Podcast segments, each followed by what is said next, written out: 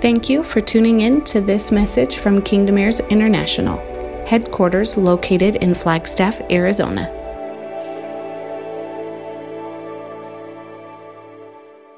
My whole life, I would be so excited because in my family, I was the only one who didn't wear glasses or contacts. I had perfect vision, and I would be like, I have 20 20 vision. And then last year, my something just seemed a little off, and I couldn't figure out what was going on. And come to find out, I needed glasses. I didn't realize that my vision had been messed up all those years, and I was thinking everything was totally fine. Thought I could see perfectly, and everybody sees this way. Everybody can see the same way I'm seeing. Lights look, you know, fuzzy to everybody, and words look fuzzy, and people look fuzzy, and that's just it. Everything always looks like it's vibrating. That's just how everyone sees, right? Like, isn't the way you see the way everybody sees?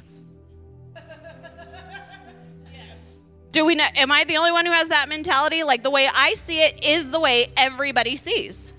That's, I'm correct in my vision. It's right until he was like, actually, it's wrong.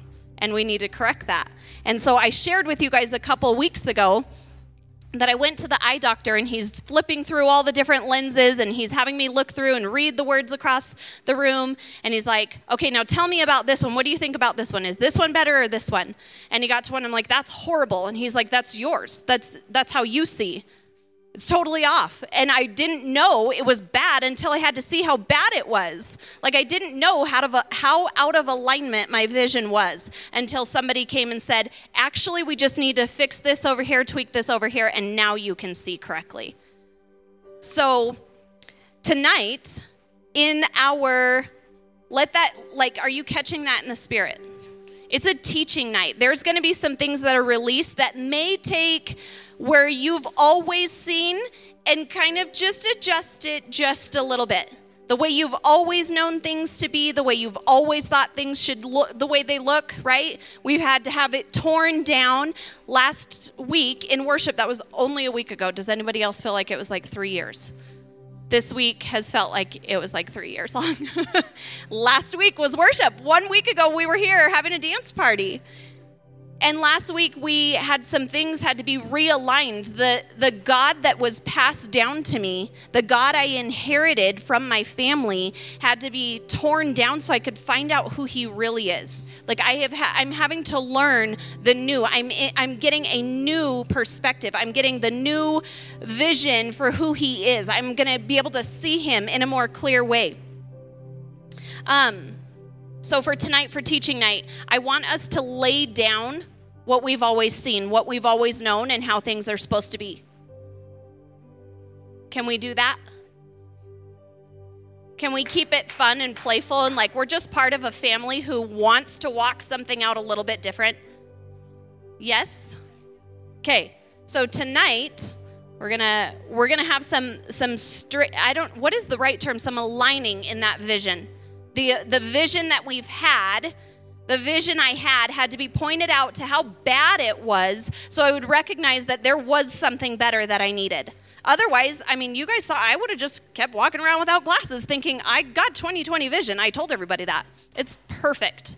And he had to bring some, actually, it's not. And let me show you how bad it is so I can bring how good it actually can be. Okay, stand up. Let's let's shift something just right now. A couple weeks ago I got to practice breaking down a Hebrew word. Do you mind if I practice again? I'm like, okay. no, you don't mind? Okay. Okay. But in all seriousness, he brought the word vision. This week he asked me to break down the word vision so that we can line up, right, everything I've been talking about, so we can line up with what he actually sees and not what I've always seen and always known. Okay, so I just want you to close your eyes for a second because what you've always focused on, he's going to do a change right now, going to start in the spirit. And I'm going to release over you what the Hebrew meaning for vision really is. So I want you to catch this. So, vision can be broken down into four separate Hebrew letters. And then those words, those letters, we, we know it just, it builds and builds and builds, and there's so much to dive into. And what he's releasing over us tonight, and over those of you who are tuning in with us on live, this is not a just because you're in the building, this permeates from here. This is to whoever is willing to catch it, whoever's willing to walk through the process of saying, I may not see correctly. Tonight is going to be a new beginning to be yoked to Yeshua. Tonight, there will be a dimensional shift within myself to be more of a glorified son a glorified son who ascends and descends to bring justice and order, to either feed or nourish blessings or iniquities, to secure heaven's connection to earth as I connect with his breath in me, him in me, and I in him. It pegs the truth to my scroll of what he equipped me to do on this earth of what he what he created me for to be a son who enjoys the position of inheritance because I understand the process of obedience and correction.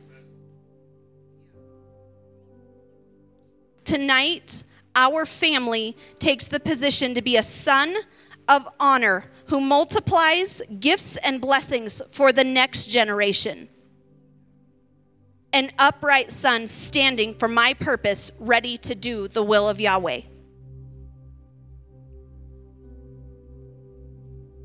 As you stand there with your eyes closed, I want it to I just want you to encounter him in a new way. Engage just like we talked about at our party that there the things of heaven that we've yet to see, that those are what we get to ascend and tap into and engage with. And in that engagement is where the vision comes from in that ascending, in that being the son who's positioned to be connected to him, so close that his breath is my breath.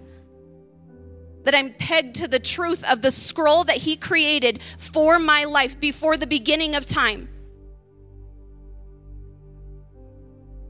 That tonight, that we can even just see this in this moment that this would be the night season where he brings that vision that corrects the vision that I had and brings it into alignment with what Yahweh is saying. And Yahweh, we just humble ourselves right now and say, where we have had our vision incorrect, we give you permission to do what you're going to do to correct that vision tonight that everywhere that I've thought I've known better, I've I've known how to walk through a process, that it takes being a son who says, I'm willing to be corrected and I'm willing to walk out a process of obedience in connection to you. And we thank you for the correct vision that you're bringing tonight, that singular vision unified with you that will produce blessing upon blessing for the next generation. I just want us to stay in that place, in that, um, just that place of permission to have that vision corrected. I just declare over this family and all that are are connected, whether in this building with us or outside of this building, that that deep connection it, it runs lateral and it runs vertical horizontal and vertical that there's the connections all across this earth and, and connected directly to you, that Vav that connects directly to heaven. We step into that place tonight and we just, we thank you, Yahweh, for uh, spiritual parents, for the, the parents of this region, for the apostles of our home who've decided that they're going to stand into in that place to be uh, obedient sons, to lead us to walk as obedient sons because that's where we can stand and declare blessings from this place forward. That tonight we declare that as a family who was willing to look at a mess of clogged pipes, that tonight that clog breaks up that where I've been stopped up because I've known better, or I've been stopped up because I don't want to hear anything different from what I already know or what I already see, that you have permission to unclog those things tonight. And in that, we stand in a place of obedience to face the ugly truth of where we've been in order to be set free to walk out with your rightly lined singular vision with heaven. We just declare that all across this place, that every heart stands in that position. And we thank you for what you're going to do tonight, for the change that comes from this night of teaching moving forward into 2021. That something is shifting, something is unclogging, and something is going to be different. And we give our apostles permission tonight to hit things head on. That there would be a boldness that comes from within their bellies, from deep down inside, that is not seen on this earth. That as they stand in the place as apostolic parents, we give them permission to bring correction, no matter the, no matter what is being um, put out into the atmosphere tonight. That we step into that frequency that says, "I want to be an obedient son who's corrected." And we, we just grant permission tonight. We say we want that because that is what allows us to move forward with what He's doing. That's what allows the scrolls that you wrote before time to be unfolded before us.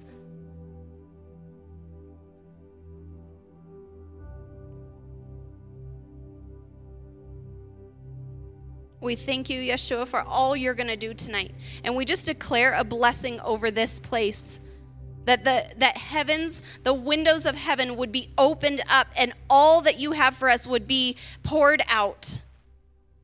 Not for selfish desires but so we can turn and bless the next and bless the generations to come and bless the city around us. That you've got a plan and a purpose for everything our hands are put to in yeshua's name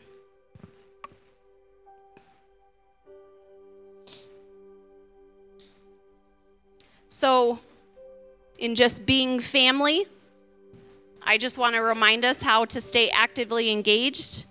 Mom and Dad, you can come up here. Sit.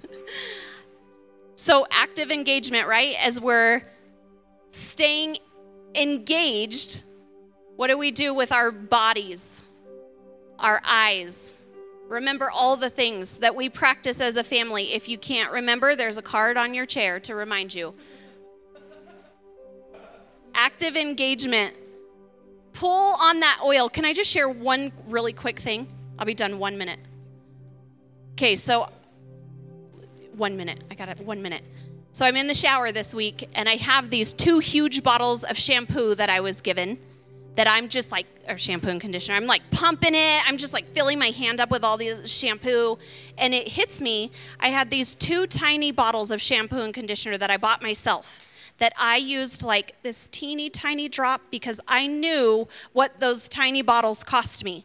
I don't I don't spend much money on myself, but those cost me $16. So you better believe I was going to use the pea size amount that I was directed on the back of the bottle, but the ones that were given to me, I just stood there pumping. And I was taking as much as I could and just lathering it up. And he's like, You knew how much that cost. So you were willing to be careful with it. You weren't just going to take all that was there, right? Because you knew the cost of it. But the one that didn't cost you anything, you just pulled everything out of.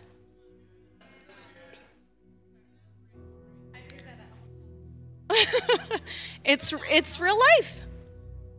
So I feel like there's a poverty mentality he may be getting at, maybe just in me.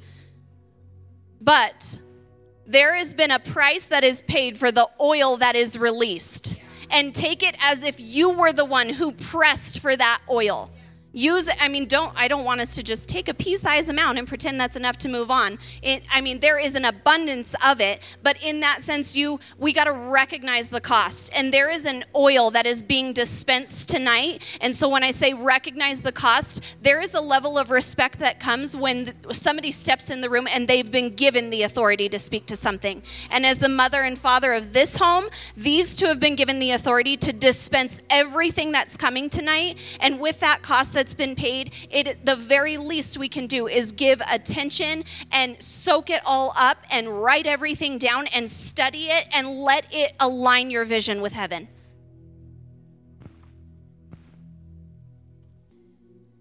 Uh, she may be setting the tone uh, because what I felt, well, first of all, most of you guys know because I shared. Uh, in case I uh, begin to minister from a place of deep emotion, our family is in the middle of a nightmare. Um, and at the same time, while we have uh, in the last two weeks essentially really turned inward.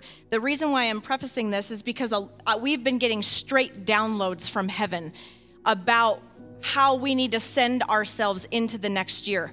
So, a lot of the things that we're going to hit on is not coming from a place of, well, I've talked to this person, or on Earth I was um, chatting with Derek, and then and then I was, you know, talking over here, and so now we need to kind of come together and and and we need to talk about some things. This is coming from a place of truth. When you're uh, when you are hit with something where you feel like uh, you can die all of a sudden the kingdom gets very real. And so it's coming from a real place, but I want to make sure I set the tone because if we come in to kind of correct something, I know what it feels like when you're sitting on the other side of it. You're like, she talking about me? I think I said that. I think I think that. And I don't know what you think, I don't know what you've said, but Yahweh does, and He wants us to also be able to be a family, to be able to address those things. When I say that, if you're sitting at the dinner table with your blood family and you start to just, I don't know, mothers, you just kind of get that gut feeling, you just kind of think, something's. Jalen, can you give me your phone? Not, not really but you just get like or you know or something you just kind of get this and all of a sudden they're like who you been talking to and I'm like, I,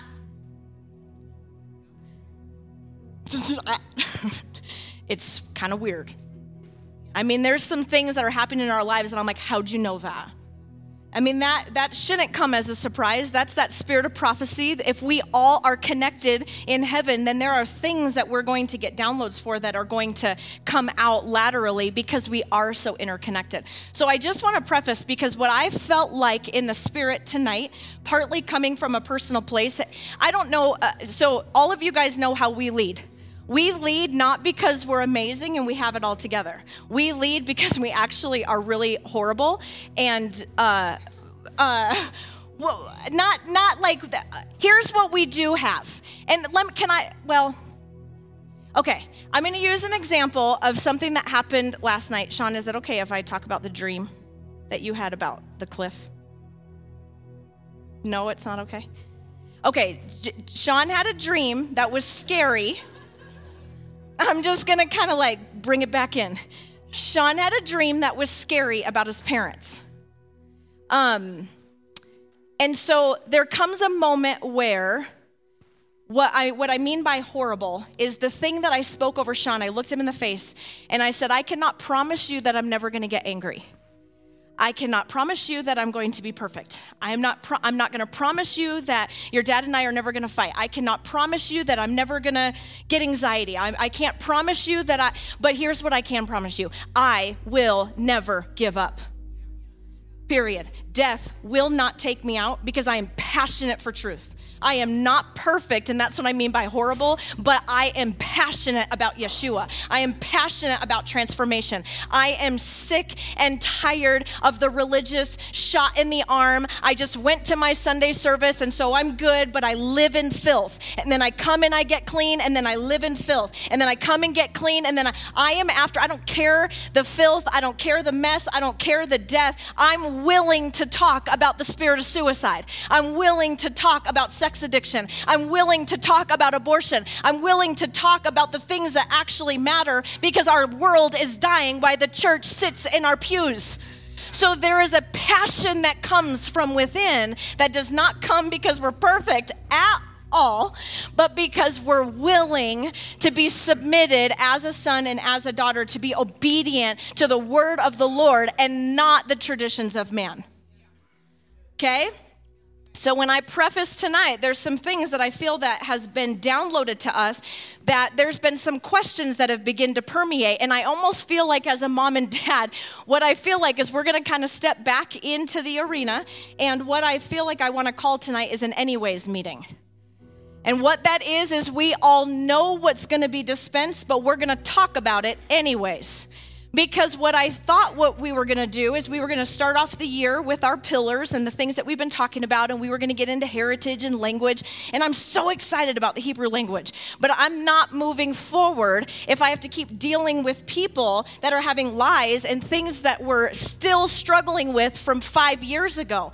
There would it wouldn't make any sense to move forward and starting to talk about Hebrew language if we're having to like redirect and have these anyway meetings so I felt like for the beginning of 2021, our first teaching night, instead of just diving into the next pillar and the next teaching, we're going to just have an anyways meeting.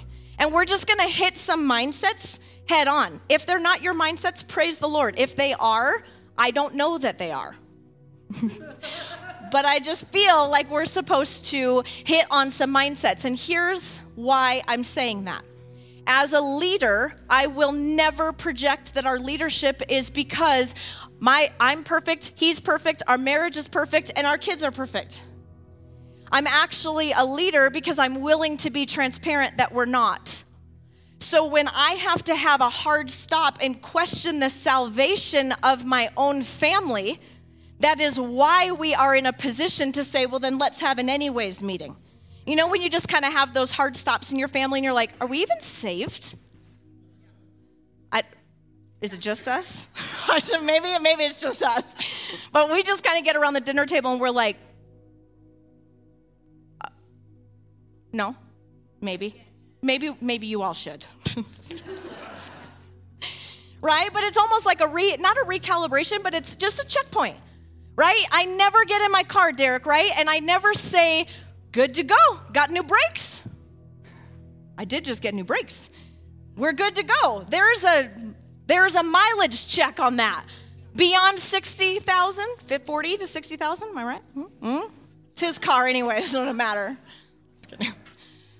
I know that I have to bring it to somebody who knows more than me to checkpoint what I've been using and see if what I've been using is worn out, bent, not working right, so that I can get a, a, a new set or if it need, whatever happens at that moment. okay, make sense? So I just feel like what we want to do tonight is we just want to, uh, honestly, it's going to be a little tough. We're going to start with. Uh, we're going to start with a few things where we're going to I want to I, I want to talk about trading. And I want to talk about the gospel in a very foundational level, and so that we kind of have an understanding of what it is that where this is coming from. Then, after we have that teaching, I'm going to flip the board over, and we actually have some things written now about some mindsets that we've been seeing permeate that we need to uh, discuss. And if we if we have time, this can be an open discussion. Hey, you didn't put my one comment up on that board. Let me have at it. My favorite thing is questions. I love it because number one, questions reveal where you're at. And I love responding with questions so that you can begin to facilitate to be able to get a pulse of what's going on. Okay? All right. We're good? Okay. Um, what I, what I, uh, I don't know how to facilitate or administrate what I want to teach. Um, Monday night, 2 a.m., I had a vision of tonight. And I saw what I was going to do. But now that I'm here, I don't know if it makes sense. So I'm just going to step out on the vision that I saw and we'll just start to put pieces together. But what I want to explain in a very foundational manner is that there are two families. Have any of you guys heard over any of the communication lines that we have at Kingdom Heirs this thing about two families? Yes, no, maybe. Okay. Uh, I'm not quite sure how I want to necessarily explain it, so I'm just going to kind of start, and then you guys are just going to have to follow follow with me. Um, at a foundational level, there are two, if I can say it this way, federal heads that are in operation. There are two federal fathers that are in play. Okay? So basically, over your life, there are two families or two fathers fighting for you. Okay? Specifically, not necessarily you, but your bloodline. Okay? And I don't just mean even legacy and the next generation, I mean your blood. This is a DNA issue. It's always a DNA issue. Any issue, joy, or, or, or horrible, whatever issue you're facing, it's about DNA. It's a DNA issue.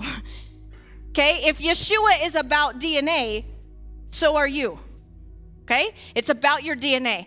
One, one way to say it, I know you guys have heard this before, but uh, well, let me just say it this way. The two federal heads that are fighting for your life or your DNA or your bloodline is Yahweh, and I'm going to say it Hasatan.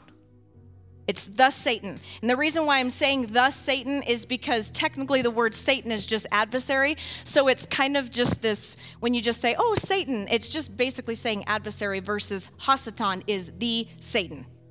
Okay, the one that fell, the one, right? Okay. Those are the two federal heads that are fighting for your DNA. Okay?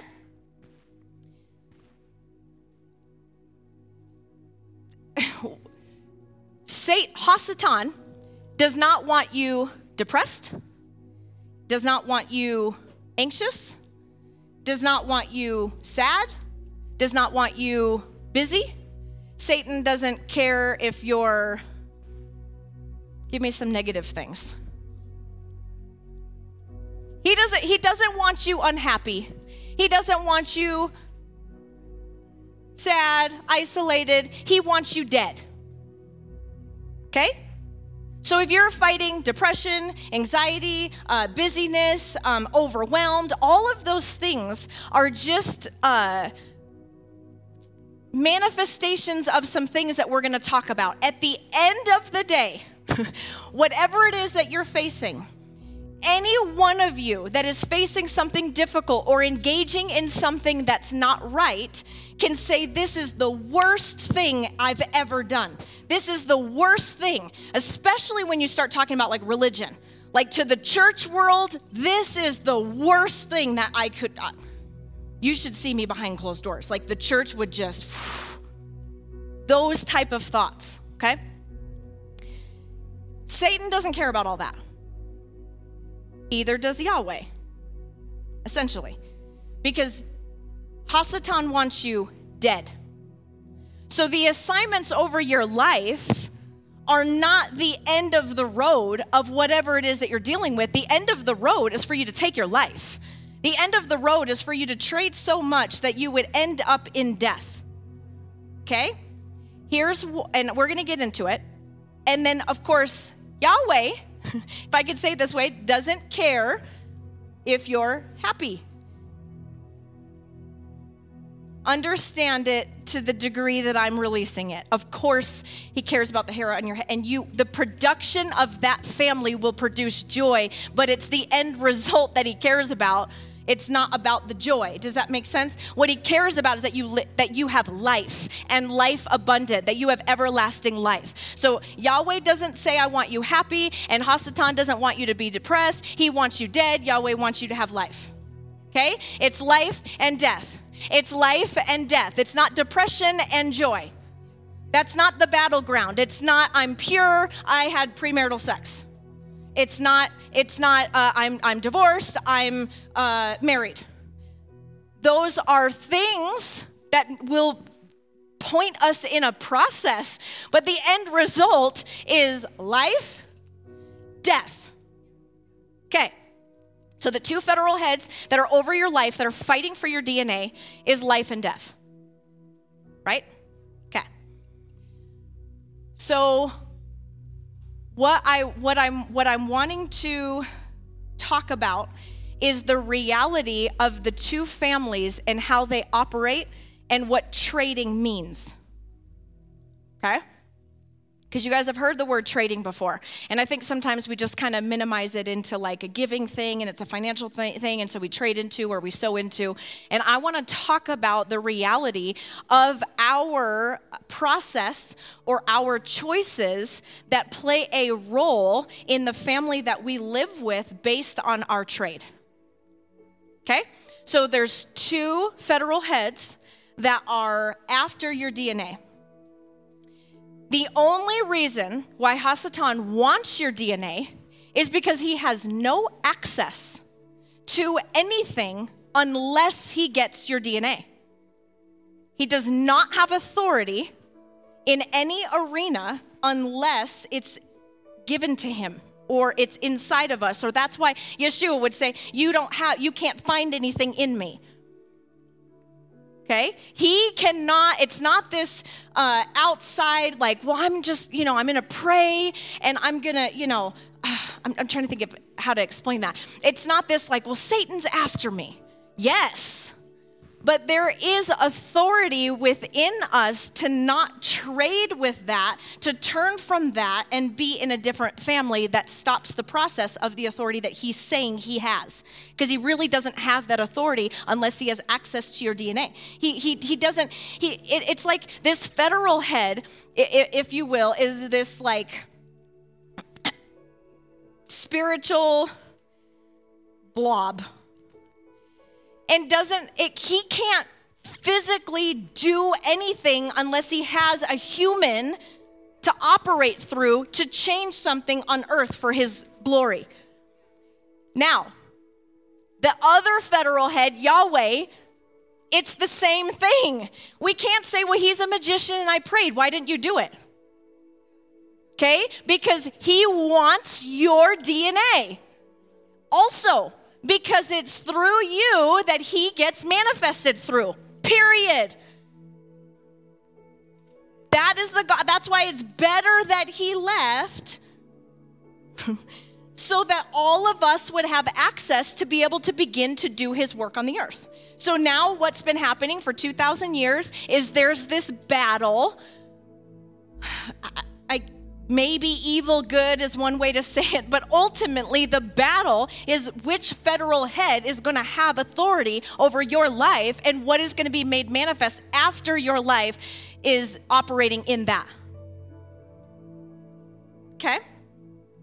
Yeah, the battle the battle is what's fathering you and what are you going to allow to father you. That's the battle. Now, I want to get as detailed as that could be very simple. Well, I'm in church, so I'm fathered by Yahweh. But then all of a sudden you wake up tomorrow and you have a thought.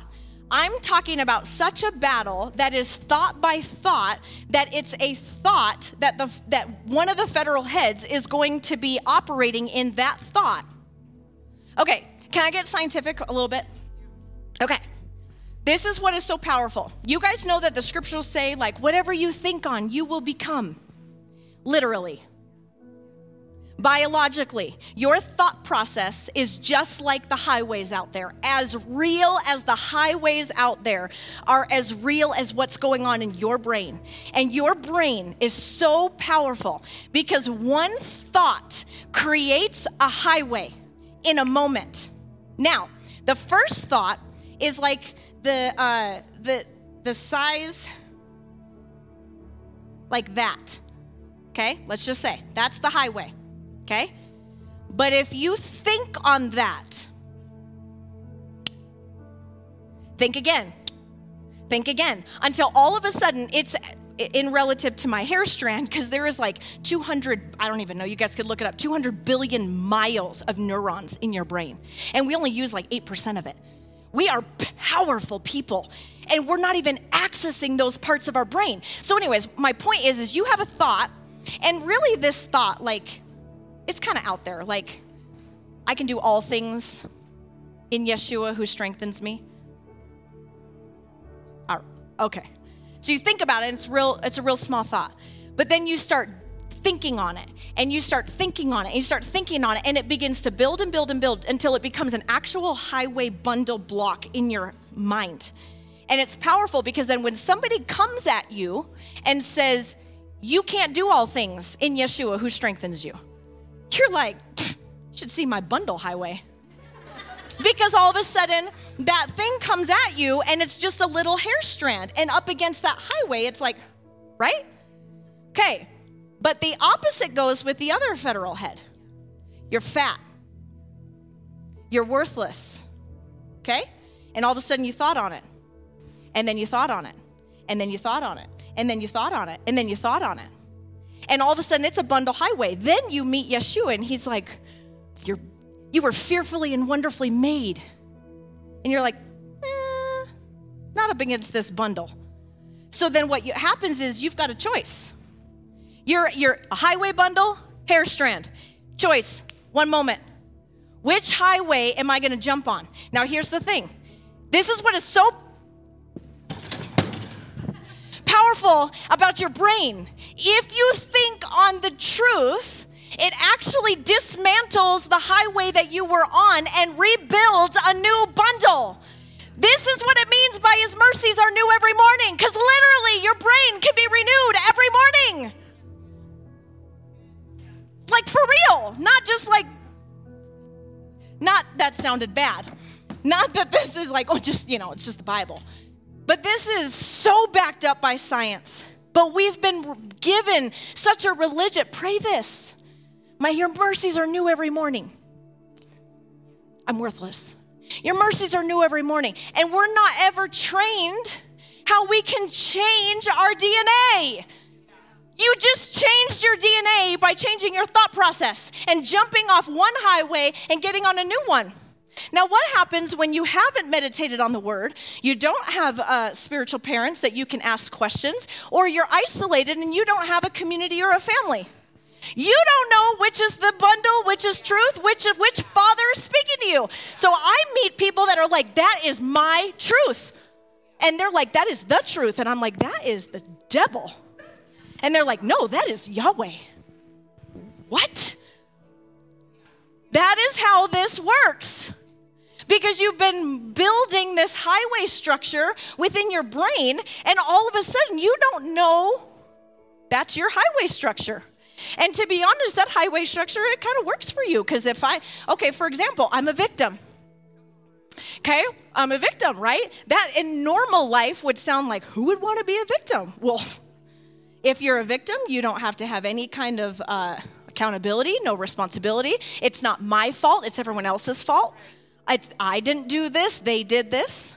What happens if you start saying, I, I did this? And I'm not scared about that. I believe that thought. I do, yes, that was spoken over me, but I fed it. I'm four, I'm 40, 39 years old.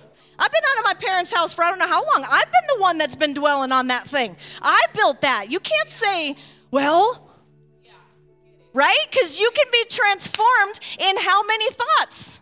Maybe in a day. Maybe one day of dwelling on a different truth would completely begin to dismantle some things. The problem is, we don't like to dismantle some things. I like that highway. Okay? Right? So every thought, so it seems like, okay, this is easy. You know, there's, you know, Hasatan and there's Yahweh, and yeah, I, yeah, of course, Yahweh. But I'm talking about the intricacies of the day. I'm talking about your work life. I'm talking about your, uh, your family life. I'm talking about, I mean, I'm, I'm talking about everything. Okay? I'm talking about the way you think, the way you dream, what you see, what you dwell on, what you let your eyes wander to. What are, so, so when all of a sudden you get to a place where you're hit with, uh, well, I don't even know who my federal head is right? Because my thought processes are beginning to be dismantled, right? So when you're facing that question, you you, you have to begin to ev- uh, evaluate everything because this isn't like a well i made my i got saved so i'm good right because we've already addressed that lie he did not come for salvation he is salvation but he came for what you can do through salvation. Salvation's the beginning point, not the end point. But we've been taught get your act right, and then you'll obtain salvation. And maybe then when you die, you'll be able to experience heaven, which is not the gospel. Okay? But if we want to be a people that experiences our family, heaven, and being under that federal head now, then I can't wait till I die I have to begin to operate and and and uh, choose. Can I say that? It's a moment choice. Yes. This is not, now, I'm not trying to get into doctrine stuff. I'm just saying it is a moment by moment choice, is what I'm getting at. This isn't a, well, I, you know, I attended a service once a week and I think I've made some good decisions and I guess what I'm trying to get at is what's going to happen tonight is you're going to begin to learn why we specifically are so passionate about the truth of the kingdom and for transformation because this world is nasty.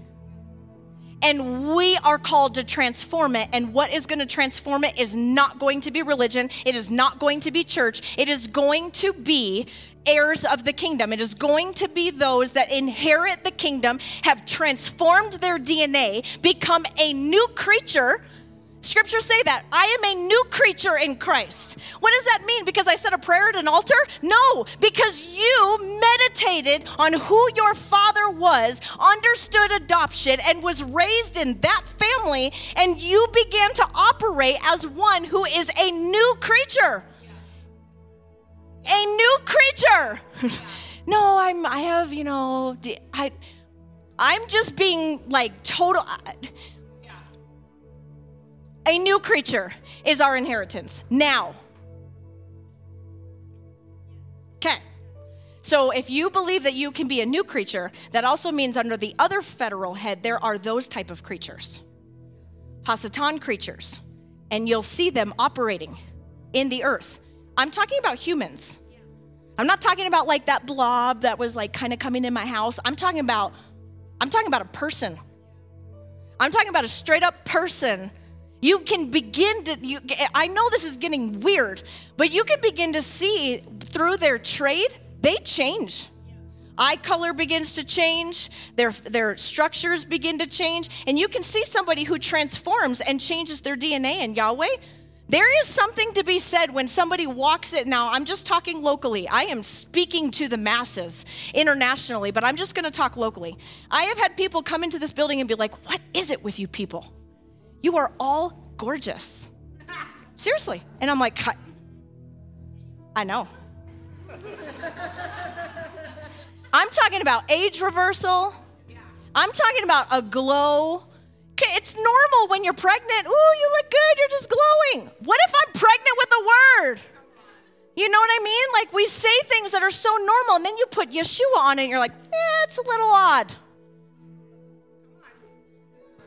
I was glowing seven times. Five, five kids, two minutes. I was glowing seven times. I glue seven times in uh, glue. I glued around, you know. Right? I mean, in the natural. But if we could be pregnant with something, what could your body transform? I don't, you know what I mean? When you're pregnant with something, you, your body just does this amazing thing. You know, you can, anyways, are you getting what I'm saying? Okay, so I want to kind of, this is what I saw in my vision, so you're gonna just have to go with it. I want to give a visual. Can I do that? Okay. So I'm going to need some volunteers, and somebody's going to have to be Hasatan. Larry, come be Satan.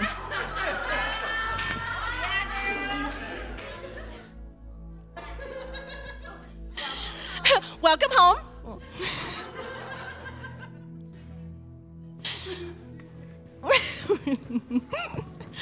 I hope this works. Um, okay, come over here. So this is Hasatan. Okay, try to I just want you to know this is awesome because I was like, my backup came today. okay, so, and can you stand on that side and you are going to be Yahweh? Okay, Taylor, Andrew, Um, yeah, just Taylor and Andrew. JJ, come on up. Come on up. So you're going to be in Hasatan's family. Come and stand next to her.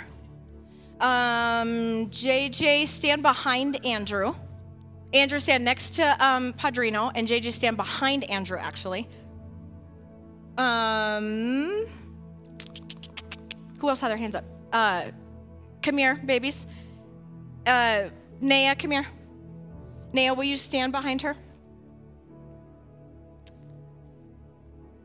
I'm do this.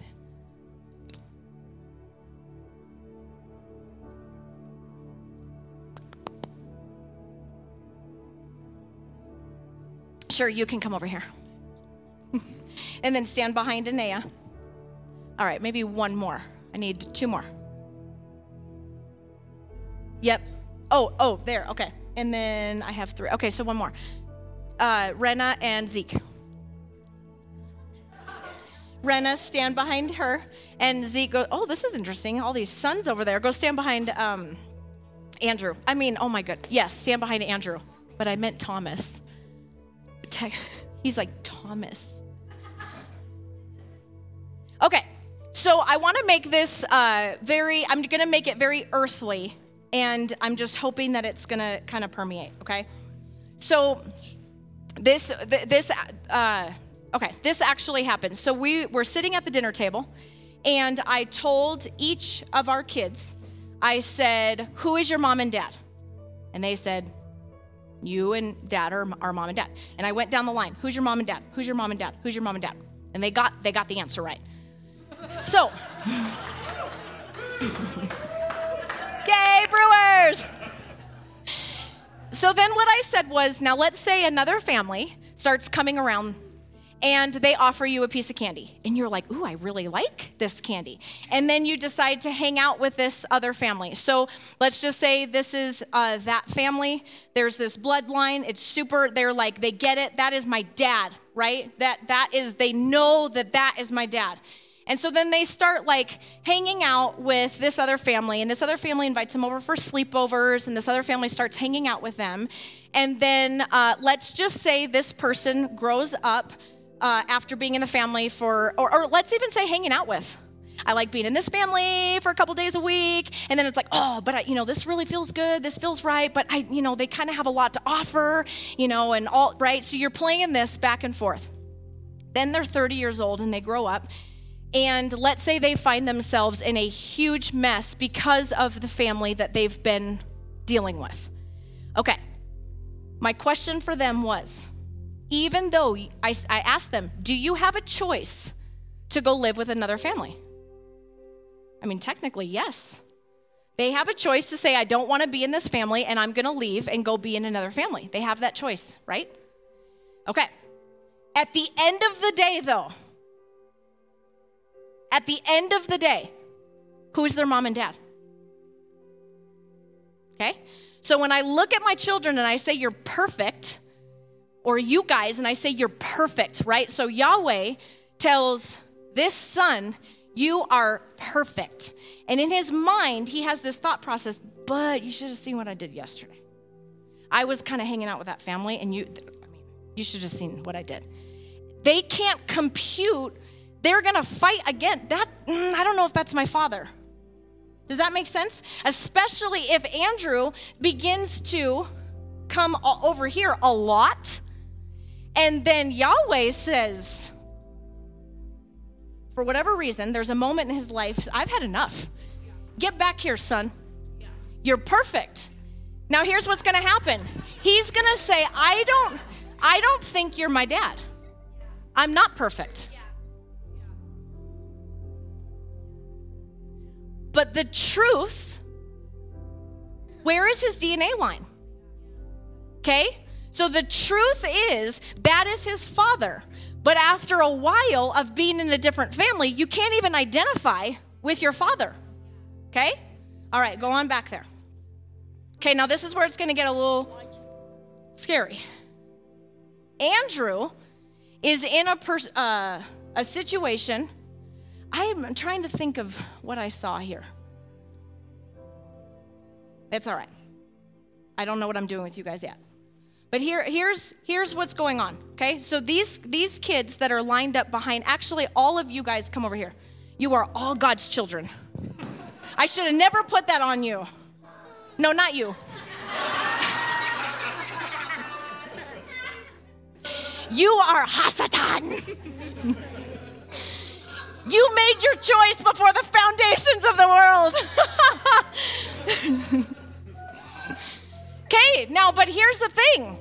That is a powerful thing. There was a choice Hasatan made before the foundation of the world, and we're still dealing with it. Okay? Because they all were created. You guys remember this teaching? Why were they created? Why were all of these? Why did he decide, you know what? I, I, would do a good job by myself. But why did he say, out of my, out, I will create them in my image so that, what? Please take dominion over that guy because he hurt me a long time ago and that was not supposed to happen. That's why they were created. Okay? So that's why they're created. That guy does not want them to know that they were created for that. So that guy begins to come over here and start trapping them to come into his family to serve. He, still thinks that purpose is a good purpose. He, Hasatan did not fall, make that decision, and be like, I wonder if I should have done that. I mean, we're going to make him think that. We're going to make him question that, but he's not questioning that, right? He's still saying, My family's better. Look at all I can give you the world. And then all of a sudden you're like, Ooh, that world looks okay. That wasn't working for me, anyways. Okay? So, does this make, is this making sense? Okay. Here's what's powerful, okay? Line up the way you guys were supposed to. So, Andrew, stand right here. And then start the line back up. Face them. In a line, baby. Back, keep going. Okay. This is generation number one. This is his child. This is his child. This is his child. This is his child. She is her child. She is her child. Okay? So, here's the thing Hasatan doesn't really care about this guy. Okay? Right? He's just using him for his loins. He's using him for his bloodline. He wants his blood. Okay?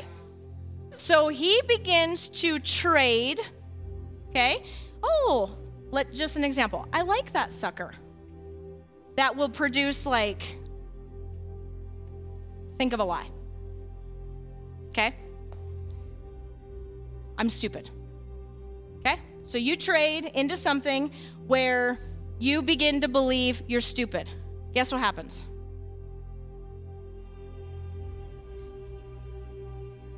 Great, great, great, great, great grandchildren are born into that family. Okay? He's still intact. He's having fun. Got my sucker, I got Yahweh, kind of playing this game while he's like, ah, I like to live over here. Religion, cool, but I'm going to come over here.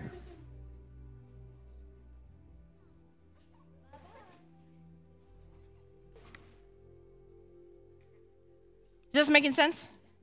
This is why we're so passionate about legacy because it may or may not even affect you, your decisions, but it affects a generation. that was really cute. You can come over here. She was like, right? Okay.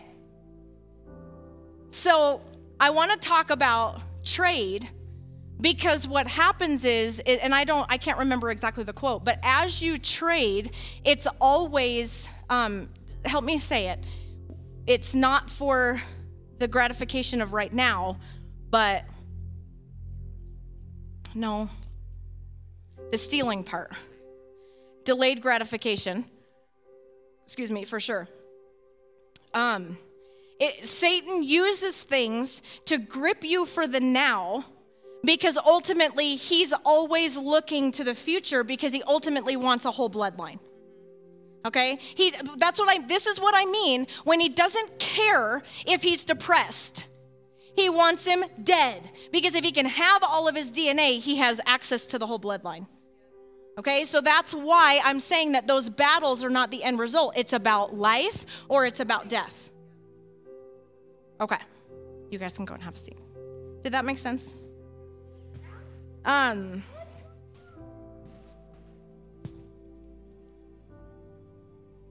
Now, when I talk about trading, I want to make this real um, because there are things that, when I say trade, what I mean by that is that you give over a part of your bloodline to receive something that he's offering.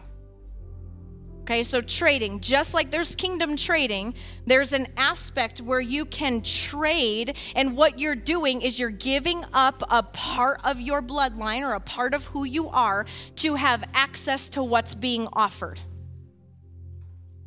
Okay? So trading ultimately is I am you nothing is for free. So whatever is offered to you whatever is being given to you is being traded and he's taking something from you. Have you guys seen uh, Wonder Woman? The new one?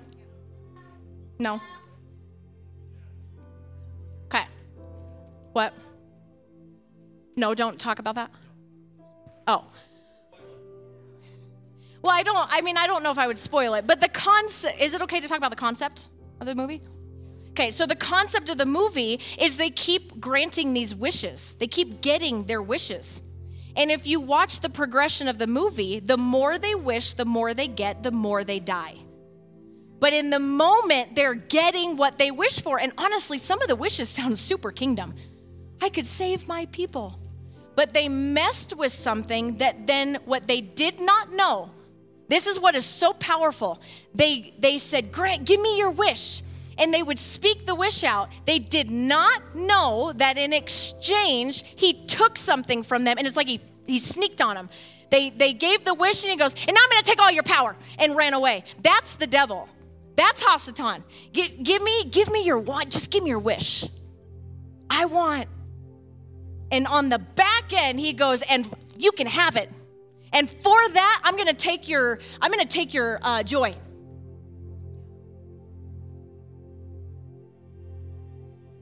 Okay? Um, what's your wish? You say what it is.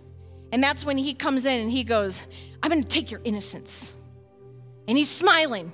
You can have it while he's taking something and running away with it because he's taking the bloodline. And all the while, you're operating in a wish and you're dying because at the end of the day, you didn't know that your wish it should not have cost you joy.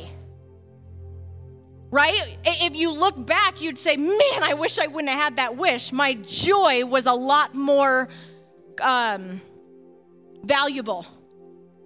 Right? There's things that we've seen in our life where we've, you know, I traded with and then recognized that what I gave over was more valuable than what I traded with. And that's what he's doing. He's doing sneak attack trades. And, so, and it'll happen with your thoughts. So you have two federal heads. He comes in, he says, Here, let me plant that thought. And you'll be like, I think that thought would benefit me. And in the meantime, he goes, Go ahead, have that thought. I just took your future. You know, or I just, you know, I just I just planted addiction in you. I know you're only 6. That's all right. Wait till you're 40. Watch what I can do with you. Okay? And you see it in the world because the world operates the same way. The world can say, Let me give you this, and in return, you give me this, because it's meticulous and it's calculated, and they're after your future.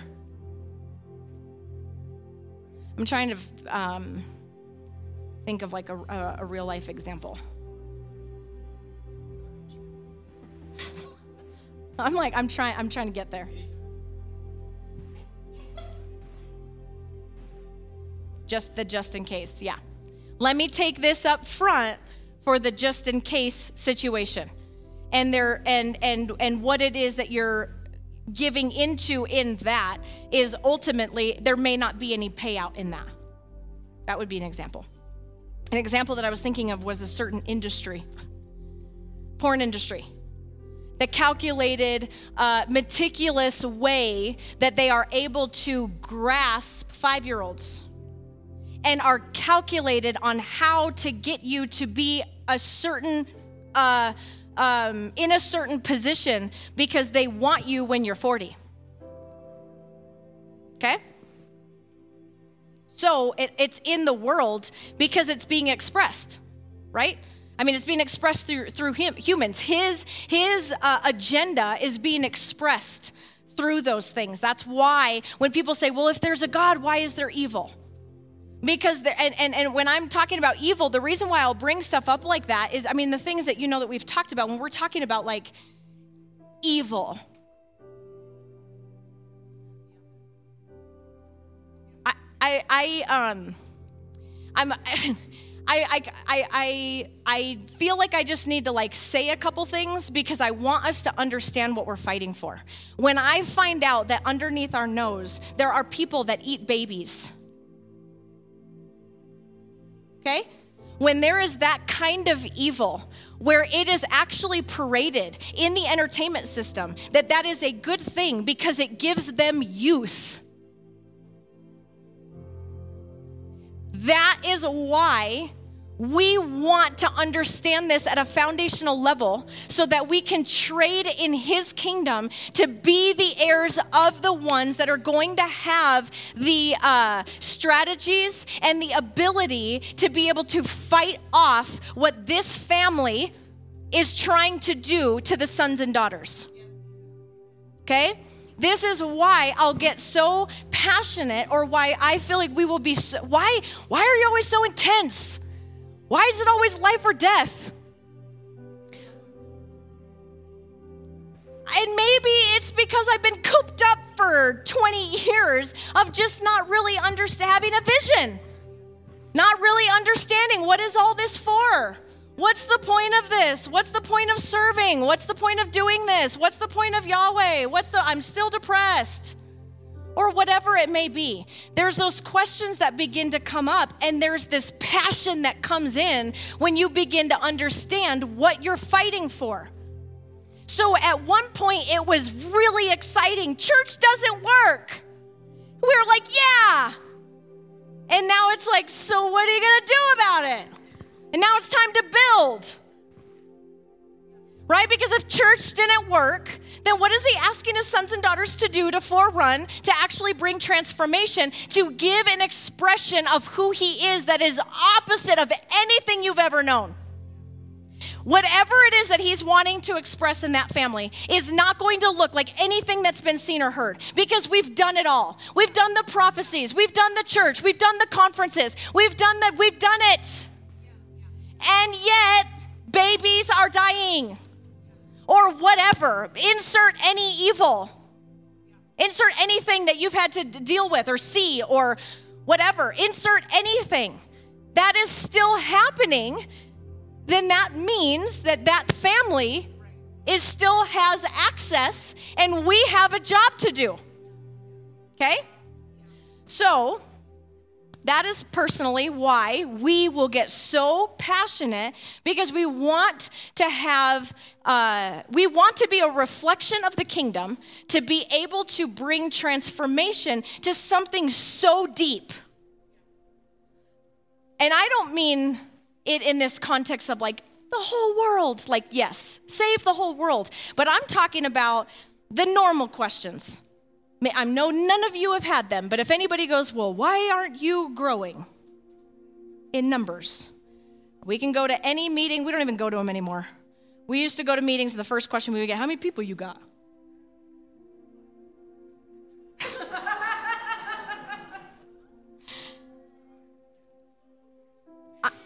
I, I, I would I would love to just have like this survey of Yahweh. You know how those scriptures said, I'm scouring, I'm searching the whole earth. And we're over here talking about how many people we got. You know what I want to be like? Nobody. I, am not saying nobody, but in my passion, I want to be like, nobody. There's nobody. Like sometimes in my passion, there's nobody. Because while we're over here trying to bring terror on this, got, I got, uh, Andrew, come back up here. Uh, who is behind you? JJ, come up here real quick. Oh man, this gets me so fired up. Yahweh is the Father, finally. Okay, let's just say you guys just made some decisions. You ate too many suckers. and you're over here frolicking around and you're all this stuff, right? Okay. Yahweh comes over here, grabs these two boys, and says, Get, get your butt home. Go get home. Okay? The celebration in heaven, when they have been groomed to do some nasty things because this devil over here wanted you to do some things for him. He wanted you to kill, steal, and destroy. He did not want you two to just cause some depression. He wanted you guys to kill someone. He wanted you to kill yourself because of the thoughts that he put in you. Because he said, if I can have your DNA and if I could take out the sons, if I can take out that family, I will rule and reign. Okay?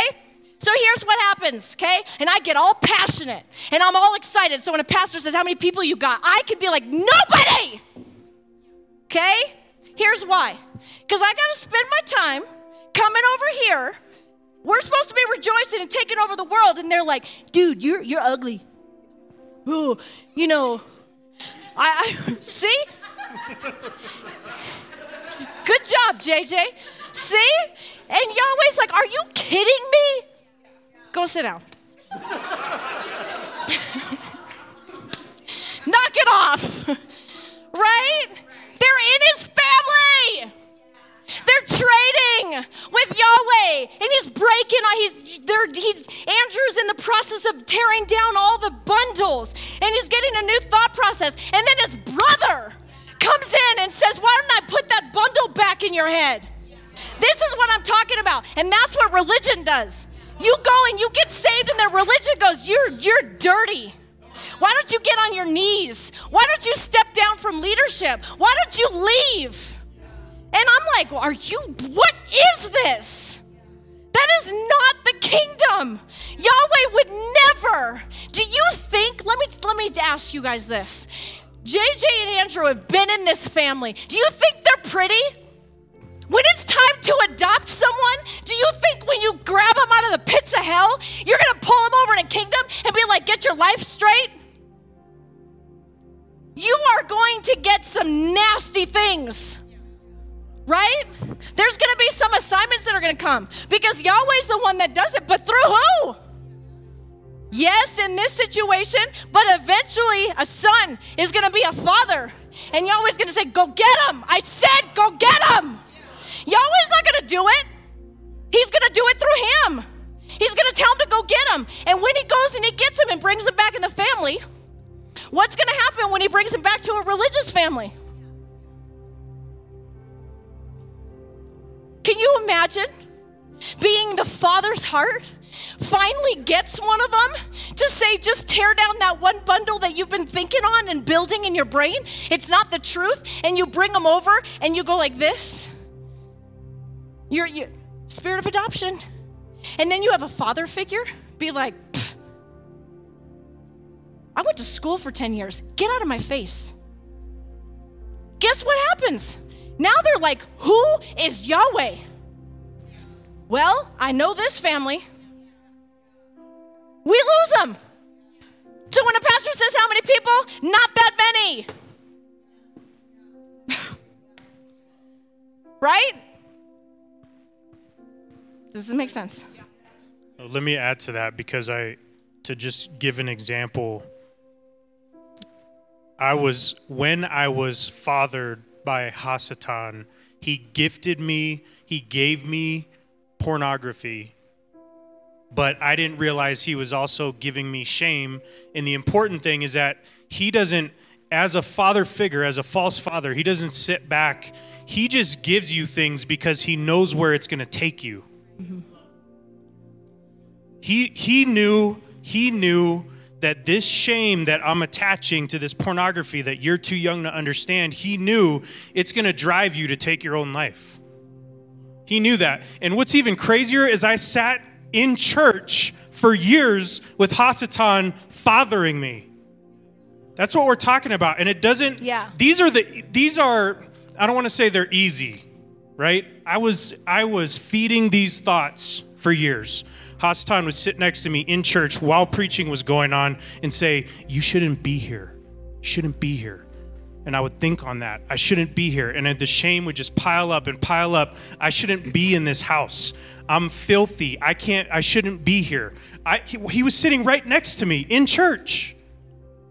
Yeah. And the crazy thing is, in retrospect, I can look back and say, that's, if I see somebody struggling with what I struggled with, that's easy for me to identify. Because I want to make a bridge, because some of the thoughts that we're going to be talking about are you have to have discernment you have to have maturity you have to, you can't stay at the level of only being able to discern the easy falsehoods mm-hmm. if i see a son struggling with shame i can see it a mile away. I can see it a mile away right those are easy now.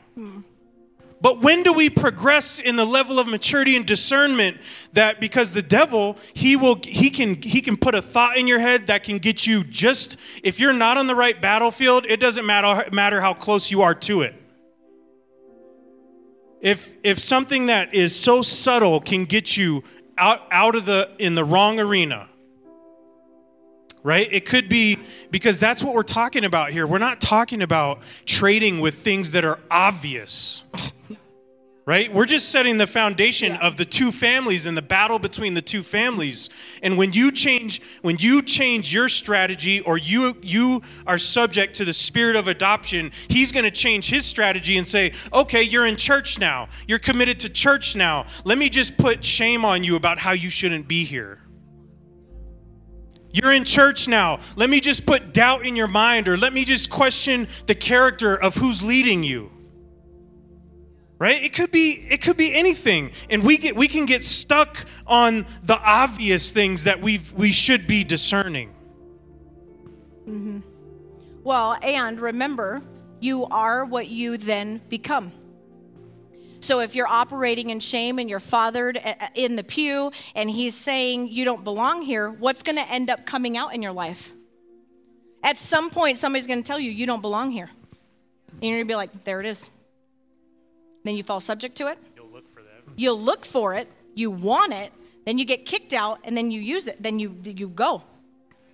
I remember when shame really broke off of his life when the reality was when he stood up in the midst of a kingdom family and said there is nothing you can say that i you uh, i'm trying to think of the example how it was said. What would you the question was what would you do if i told you you had to leave the church? And he goes you can't. But to have that kind of confidence, to not be tossed to and fro about what's coming, it has to come from trading in Yahweh to where you know what he said, you know what he said, you know what he said, so that there's nothing in you that can be found. Because what I'm saying is, is it ends up, it can become, it sounds like, okay, well, Andrew, you know, and JJ, that could be like a victim. But at some point, they're going to own their own, it's going to be a self fulfilled prophecy, is what I'm saying. They're going to end up manifesting what it is that's on the inside of them. So, I felt like tonight we're going to spend the rest of the night kind of hitting then some mindsets that we believe, whether it be shame, that has crept in, and we're going to teach on each of them. Okay? Does that sound the the foundation? Does that make sense when I say that there is two families after your life? Does that make sense? And why we, as a family, this is my transition into it. As a family, we operate so different it's weird, but it is so different because I will stand and stand and stand and stand as a family that when a son or daughter becomes a mother and father and goes and gets someone from the pit of hell and they come in messy, I will stand and embrace the mess. Okay? So that the messy ones become the appointed ones so that they'll go and keep getting more. Now, here's the thing other families, now I'm not talking spiritual, I'm literally talking about other churches. This is what I meant. We can't get earthly. I'm not talking about like, oh, should I not do sleepovers? That's not what that's not what I mean. I just mean that there is there are other families that would not operate under these rules. I mean, the best way to explain it would be religion. Religion does not operate under those rules. It is you fix, I have literally heard it, you fix yourself before you come in the building. Get clean before you walk in the sanctuary. And I'm like, the sanctuary where you're to get clean? I don't understand how how is that possible to get clean before you come in the house? Yeah. Take a shower and you don't have any water. Now, now, I just feel like I just need to address this because I, I feel like I can like hear someone in the spirit be like, I've heard you say that my feet are dirty and you told me to stay outside. Now, once you're in this family, you're going to be raised. This is not a, I am not, ta- I am not talking about a hyper grace crap. I'm not talking about grace, grace, grace, and there's no, I'm talking about this is where it's gonna get weird. Because you're gonna be like, Mom, you just were like, all passionate about it's Yahweh. Once you're in his family, he's going to raise you up in the way you should go. You are going to have boundaries. You are going to get clean. I don't love people in their mess so they can stay messy. I love them in their mess so they can stop being messy because I'm after a mother and a father. I'm not after a baby. I think it literally came out of my mouth. I don't know who I said it. I apologize. I said, maybe it's time for some safe haven drop offs. I don't remember. I'm sorry. I don't know what I was in when I said that. But I felt I feel in the spirit, salvation's the beginning. We are not supposed to have our diapers on. So you are supposed to be raised in the way. This is what I was talking about when they were fighting. I'm not saying any of you guys are fighting. That's what I'm just trying to bring out some things to put some things in perspective. Because then what's happening is is then you get a mother and a father. And you begin to get raised and you're like, this kind of feels like religion. You're talking about Torah now? You're talking about feasts? That was for them. That is not for me. Oh, no, you are, son. It is for you. Because if you want to govern that law, you need to be under it. You need to understand Jesus did not fulfill it. He said, I came to fulfill. Is he done yet? No. So, Torah well, anyway, I don't even need, you guys already have had all that teaching, but I'm just saying it's interesting because then when you start bringing in back the order in the way Yahweh said, he, that Hasatan's family, knows the kingdom. He operated in it for a long time before you did. He knows order. He knows rank. He knows the beings. He knows it. He knows. So he imitates it and he mimics it. So all of a sudden you're going to get into an authentic family and you're going to be like, this kind of feels familiar. So I'm not talking about like pull him out of and just caress the mess. I'm not talking about just you can just, you're so cute down there. That is not what I'm talking about. I'm talking about you're gonna get in the shower with them, and then you're gonna go to bed with them, and then you're gonna be like, get up, time to get clean again, right? It's a lifestyle, it's discipleship. It's not like, can you get yourself clean now? Go home, leave me alone. That's above my pay grade. I got some TV to watch. I'll see you on Sunday. Because my sermons are gonna bring transformation. I mean, they can bring some correction, but what is this? It's because I know that there are sons and daughters that I talk to all night long, all morning, all day, all night, all morning, all day, because training them eventually so I don't have to be talking to them all the time. Right? Because then they got it, and then they turn, and then they train, and then they walk out. I got like great, great, great grandbabies over there. I got a great grandbaby who's already discipling and walking the process out. That's multiplication. We don't have to wait generation after generation, generations now. That's why I can be 39 and be a great, great, great grandma. Right? Because there's that level of multiplication. So what's happening is is that you're what I, what I mean by that is when you embrace someone in the mess, you're willing to be in the mess. You don't keep them there, but you're not going to be like, "Get a word." You're going to be like, oh, you're going to get a word. And you're going to get in the bathtub with them. And then you're going to dry them off. And then you're going to, right? That's, but eventually that's going to stop, just like when you're raising your children.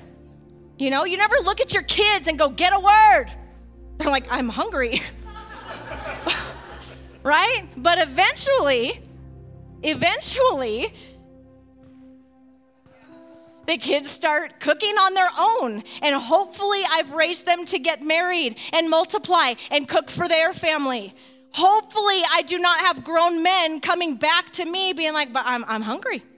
Not that they can't do that, right? That alignment, um, I just need a mom, I just need a mom time.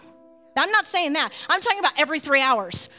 If I had a 30 year old son with a family and kids, I hope they're not knocking down my door every three hours being like, Mom, right? So, we're going to touch on some mindsets. We're good? Okay. Now, here's why we're touching on mindsets. This is what I felt in the spirit. We are in the month of Tevet. Okay? The month of Tevet says, watch your alignments. Okay? The month of Tevet is, says, watch your alignments. What is an alignment? This family or this family. We are in a month where you're supposed to be watching your alignments. So I just kind of feel in this month, there's been some things that have been uh, knocking at your thought process to try to get you to start the year off with aligning with some things that are not going to produce life, but produce death by 2022. There are some things that have been coming out of people's mouths, coming out, well, I, maybe not, but in your heart, it shall be, right? So out of the heart flows the issues of life. There's been some questions, there's been some, nah, I don't know about that. And I and I feel like it happens every year. So I just kind of feel like this is just going to happen every year where we're just going to have it have an anyways meeting. We know this, but we're going to talk about it anyways. And the reason why we're going to talk about it anyways is because we want to just get that vision aligned for the rest of the year to make sure we know what we're passionate about. We don't get skewed, we don't get swayed in some thought patterns and some things. Now, there is an aspect in my life that usually those thoughts, uh, uh we're, we're, we are supernatural beings, right? So you are a son, okay? But every once in a while you're like, uh, but I kind of manifest an orphan, okay? When you do that, it kind of permeates the air. Okay, so you have a thought your own bundle affects other bundles. There's frequency here, okay? There's energy here. I'm telling you right now, scientifically, I can have a thought, and all of a sudden it begins to mess with her wavelengths, and now she's having thoughts, and she doesn't even know where that came from. So what I'm saying is, is that the thoughts that you have begin to permeate and affect the environment. So then what ends up happening is, is, is not you guys but we'll get an email from someone or we'll hear it in the community and the lies start co- coming in. And it usually happens every year. And it's so cool that the month of Tevet tells us this because I can begin to see what's happening. You can begin to see these questions, you know, whatever it may be. What's going on over there? Or, um, okay, the second one we worship people, not Yahweh. I get that all the time. I don't know what it is. Somebody will see something on Facebook or whatever, and they'll be like, that pastor lady over there, they, they, they like worship her. And I sometimes when I'm like dying at night, I'm like, if that is their level of worship, I that's horrible for Yahweh. I don't know what they think is, you know what I mean? I'm just saying, like, but it's an interesting dynamic because there's these things that will begin to permeate and and and just begin to kind of creepy crawl around the community. So I just felt like it would be an opportunity to be able to just hit some things and set the record straight to be able to dismiss those frequencies. Does that sound okay? Okay. So, what does family have to do with salvation? Obviously, in this house, we talk about family a lot. And so then what can end up happening is is we are so uh, family foundational or uh, or they're seeing you get in the bathtub with people. That's weird. Religion says give them a sermon, give them a shot in the arm, and leave them alone. So then all of a sudden, when you're in bed with someone, I remember years ago, In the middle of dad and I's mess, we meet the Garcias, and Jacob goes, I want to be so close to you, I want to roll over in bed and give you a kiss. And I remember in that moment, I'm like, what is going on? But for some reason, I understood it. And there was this level of camaraderie, of fellowship all night where we did end up probably laying in bed with each other. Make sense? Then someone else sees that and goes, What is going on over there? What I mean by this is an email will come in and it'll be like, You're not allowed to pray with a man. You're a woman, right?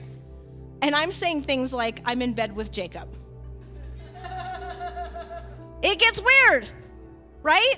Without context, that gets weird. What I'm trying to say is, is that this family has been groomed. You want to be pure? Keep away from the other sex. I'm sorry. Can I just demolish that right now? Yahweh's family is super affectionate, super loving, not afraid of the other sex. Why? Because there's nothing in me.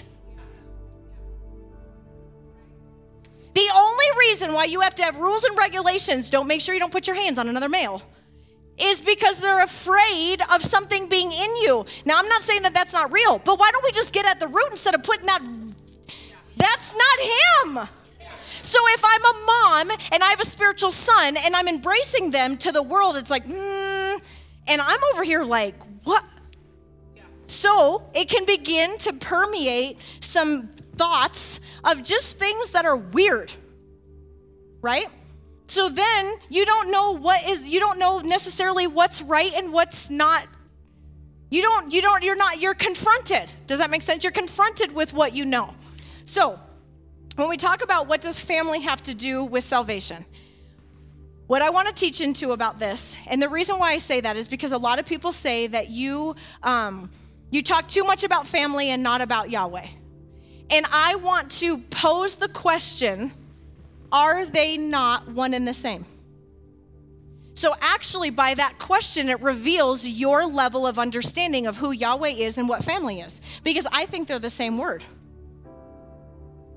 Okay, so if we talk, like for example, if you guys hear uh, sleepover save lives, to, to somebody it could be like, this is just getting weird. It's, it's Jesus that saves lives, right? Am I like speaking into thin air? I just feel like when you say something as crazy as family saves lives or sleepover save lives, fellowship saves lives, whatever, somebody can be like, they are off their rocker. It's Jesus that saves lives. Okay? Now, here's the thing who is Yeshua? To a what? And the Holy Spirit, and sons, and not to mention everything else we're going to begin to engage in. Yahweh, before the foundation of earth, was always in a family. He was never alone. He was always in community. He started his governing process in a community and he's going to end it in community. Read Genesis and read Revelations. He is not ever alone. He is never isolated and he is never that one that you have put in your mind of this like ruling father that I will make all the decisions by myself. Never. If you even watch in the Old Testament, he will even give power to things that you can tell he's like, that's not going to go over well, but all right because he operates in a divine council. You can hear some of the prophets in the Old Testament ascend and engage in a divine council meeting and talk about it where he's listening to Yahweh come ask people in his divine council what he should do. He's never been outside of community. He's never been alone. He's always been about family. He is family. And then he births family, and then he's going to end with family. So I just want to kind of hit that, that to me, the way that I see it, they're one and the same. So when I say sleepover, save lives, or whatever that is, I'm talking about his family getting in the bathtub with something that's messy because we're supposed to be a reflection of what's going on in heaven. And I know Yahweh did it for that mess. So we're reflecting what heaven is doing, and heaven is always in community. One gets in the bath, one takes them out, right? Galatians, you have governors and tutors that have been assigned to you. There are many helping you out. okay? So there is always a divine council or a family, okay? Well, let me add to that, just to like make it, just to make it simpler. If I would submit, if if this is a mindset that you're struggling with, that there's too much emphasis on family, family is the vehicle of inheritance. This this is kingdom heirs. We're called to inherit the kingdom. And how are we going to do that without family? as part of that institution. Let me just read Genesis 1:28 because I feel that the the the foundation of what we've been called to here has to do with original intent. So let's go back to the beginning. Genesis 1:28. He was speaking to Adam and Eve, the first family on earth. The first thing he created with family was Adam and Eve in Genesis 1:28, "Be fruitful and increase in number, fill the earth and subdue it." You could replace the word subdue with govern. Fill the earth and govern it. Fill the earth and conquer it. Be fruitful and multiply. Through the vessel of what? Family. And when she's talking about what does salvation have to do, what does family have to do with salvation? When you're born again, you're a baby and Yahweh wants to raise you up in the way that you should go. Do you know even Yahweh at a certain point in time told Yeshua, This is my son with whom I'm well pleased? He was not a baby. And when it says son, it's the word huios, which means my mature son Yeah. with whom I'm well pleased. Mm-hmm. And that was a distinct moment in Yeshua's life where Yahweh was approving him to move forward with his destiny. So we cannot separate the family element from salvation because if we separate family from salvation and we just say, no, no, it's just about Jesus. Whatever you're doing, you're, you're idolizing something and it's just about Jesus. There's something that's being removed. Right. There's no birth process. And religion will do that. I don't need a word from anybody. I don't need to submit to anybody. It's me and God. That ain't to produce a whole lot. Now, I understand that that sounds horrible. And I'm not dismissing that there is a time that you shut the door and you get away with him. There is absolutely an element of a personal relationship, but there's an aspect that once that per- personal relationship happens and he's hovering over you and he impregnates you, he expects you to birth it, turn, and multiply and, and, and produce it on earth. So the, the context of him being it's just about him is already producing a thought pattern that I can see as a mother down the road that will send you into I don't need anybody, I'm in isolation, and to hell with everybody. And so now you're all alone and it feels good, but isolation and blaming it on Jesus is totally another father. And you're putting his name on it. You're saying, that's my God. And that's really Satan being like, let me just tell you how awesome, what, right?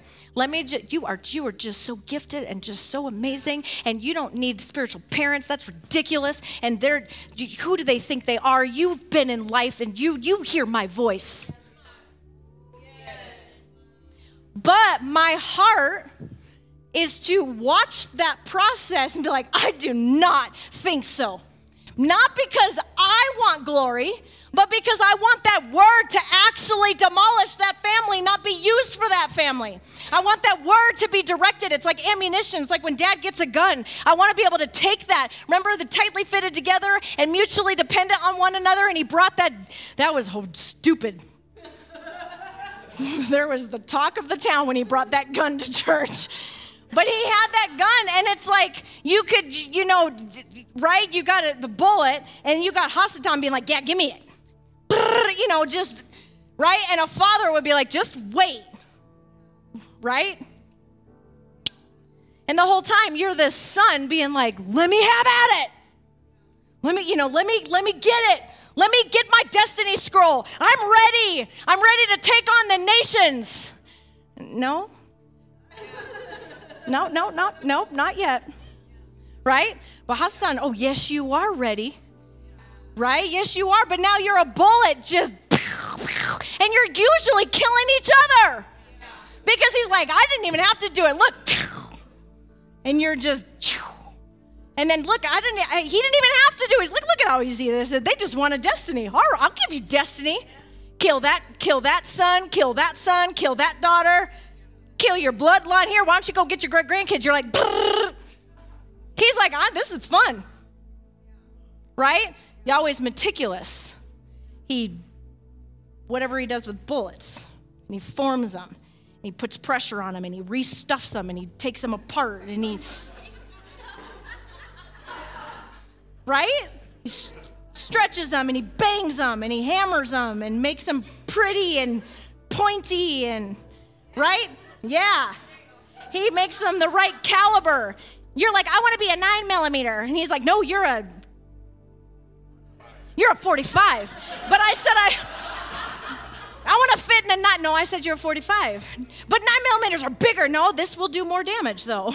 I'm I'm not talking right, but right? You're like over here. I, this is what I want to be, and he's like, just I want you pointier. Right? And then he puts you in the right gun. You're like, but I want that gun. Right? That's all another father. Trusting and submitting to Yahweh. He's got the right gun for me. I don't need to pick out the gun. I don't need to form myself. Right? And so you're just you're just you're just molding. I mean, usually you're not like, ooh, that feels good. Usually you're like, you're not my dad. I said I want to be a nine. Right? I mean, that's the battle though. You're like coming over there and you're just, you're fighting with your own dad. You know, and he's like, I'm just trying to just, eh, you know, and then especially when you get put in the chamber and then you got to like cock it and you're like, I thought I was going forward. You know what I mean? I thought my destiny scroll meant I was going to change the world, but you're kind of like pulling me back. What is going on? And why am I stuck in this magazine? It ain't my turn. This is good. I'm at the bottom of the magazine and everybody's ahead of me and they keep shooting and I gotta wait. Magazines are for storage. What the hell?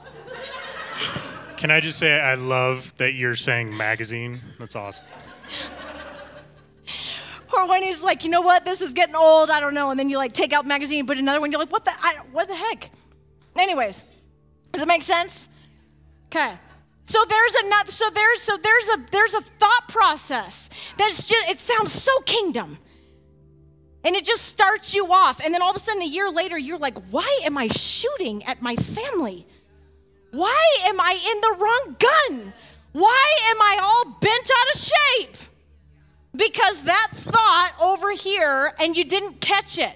But that's what a family does. Let me help you catch that thought, reel it back in. You're like, who, who, tell me what my thoughts are, right? I I mean, on earth now. Then you got a spiritual parents who come in and be like, "Eh," and you're like, "Pfft, we are the same. Right? Don't, t- I, I will pick my gun. All right.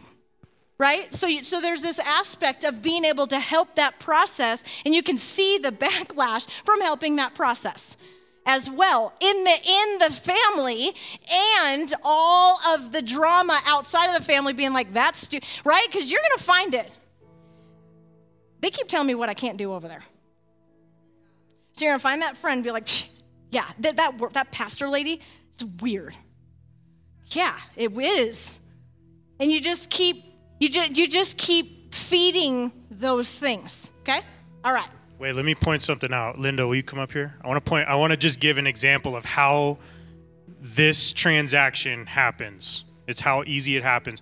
And this is why the enemy doesn't care what the mechanism is to get Yeah. to the end result. He's just going to use whatever works. Go stand by mom.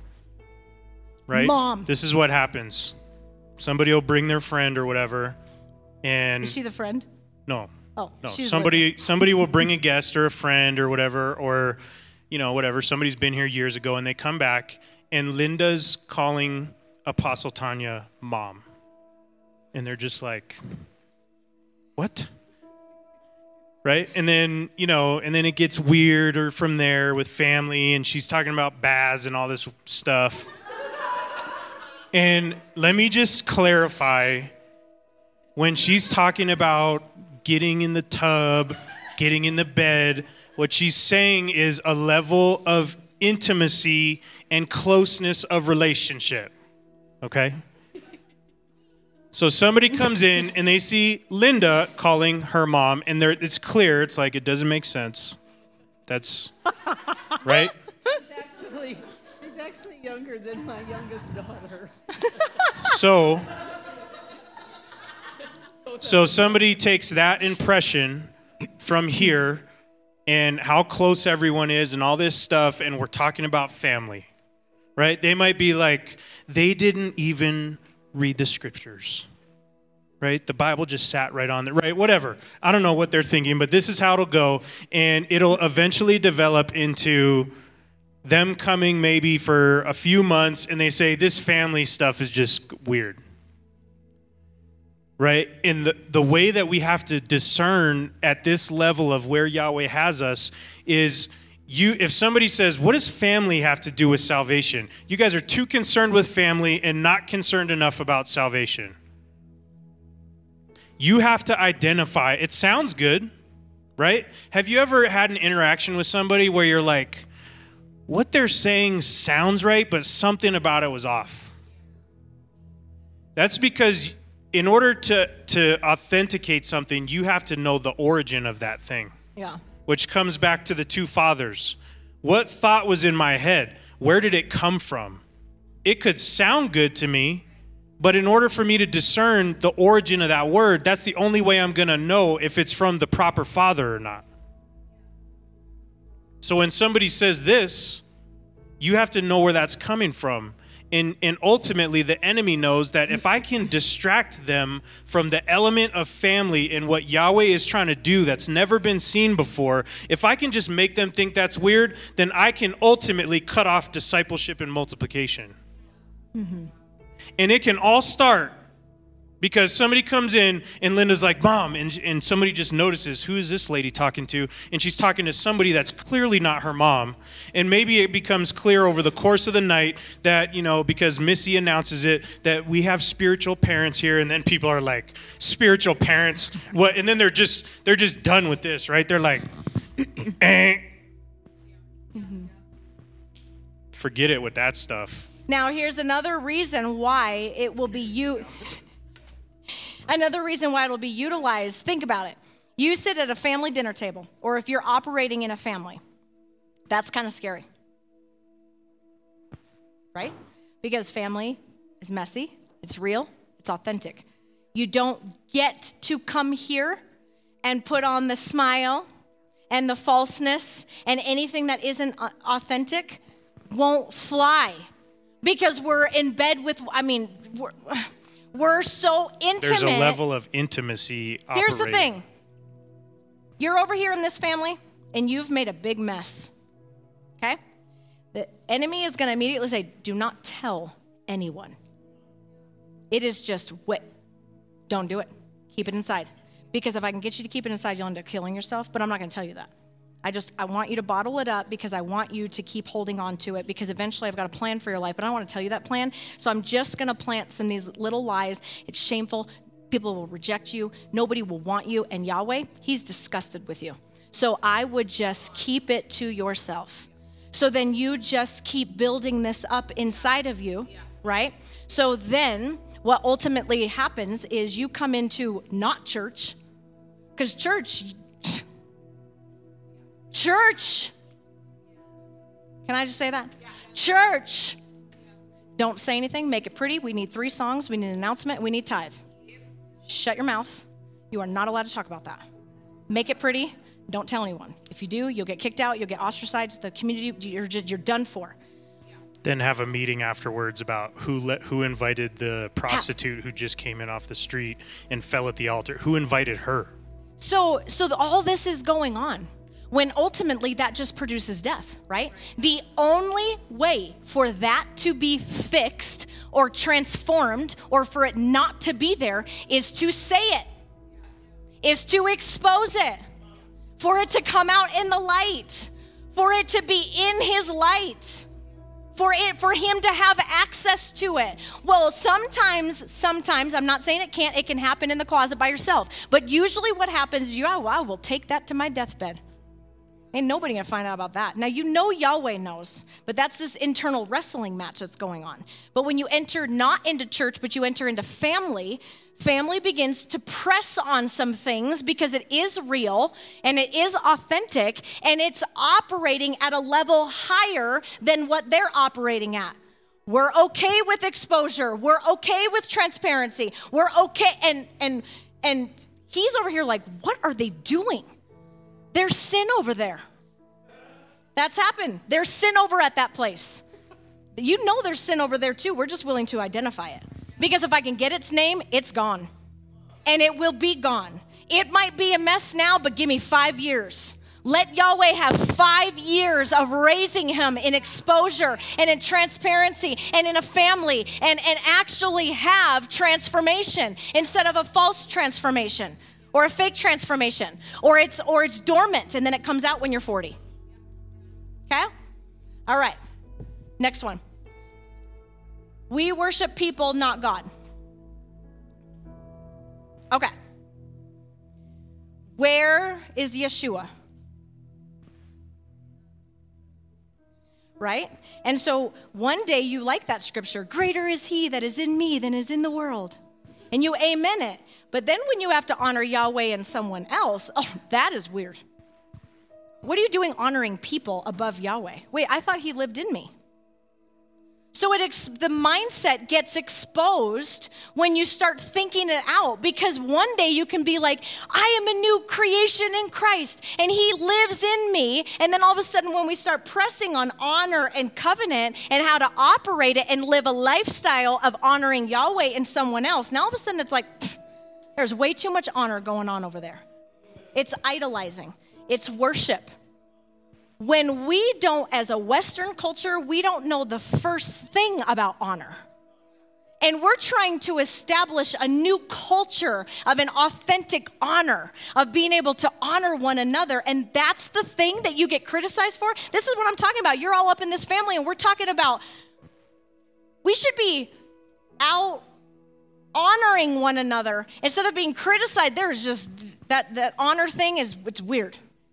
It's the thing that's real that that right it's the thing that's real that pushes up against what's unauthentic the authentic is going to push on what's on unauthentic and it's going to make you question some things you know uh, whatever whatever the mindset might be i don't know where it comes from i don't i don't know all the intricacies of it but there's this aspect that when someone is honored it's either um, I, I, mean i don't know like jealousy. I don't understand it.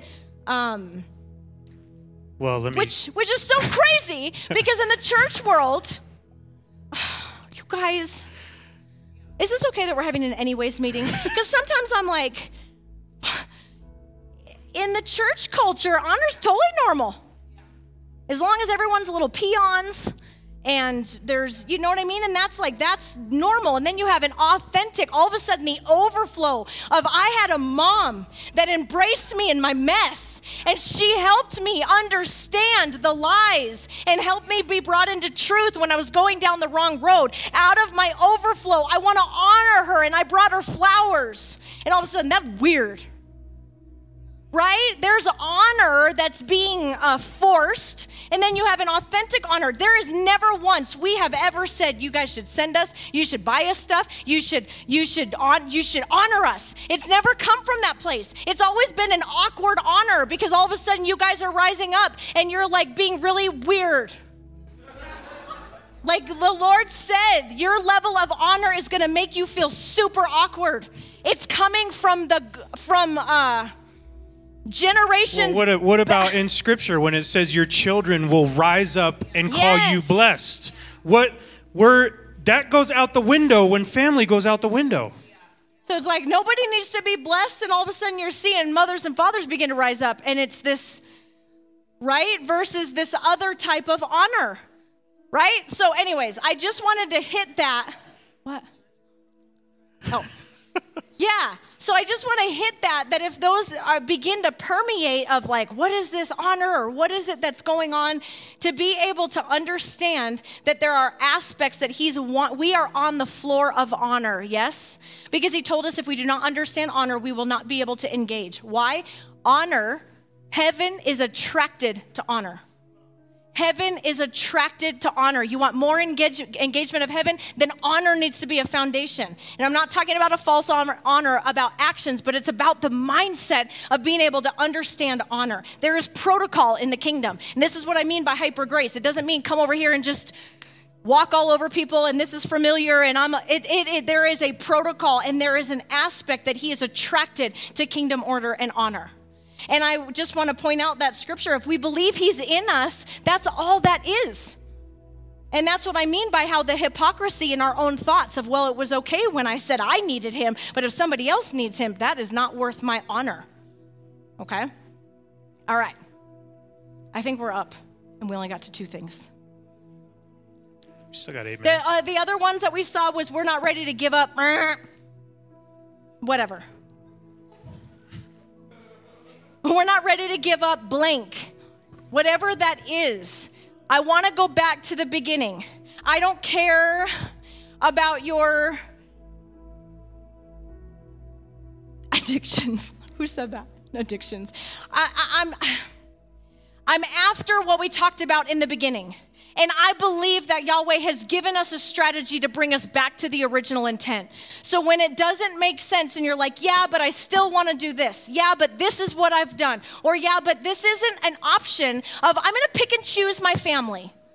Or I'm going to pick and choose what I like and what I don't like. I'll take half of what they say, but I don't know about all this other stuff. I'm going to dismiss half the teachings and I'm still going to operate under a, a, other mindset. This isn't really a time right now in the month of Tevet is not the time for you to make up your own decisions what you're going to take and not take.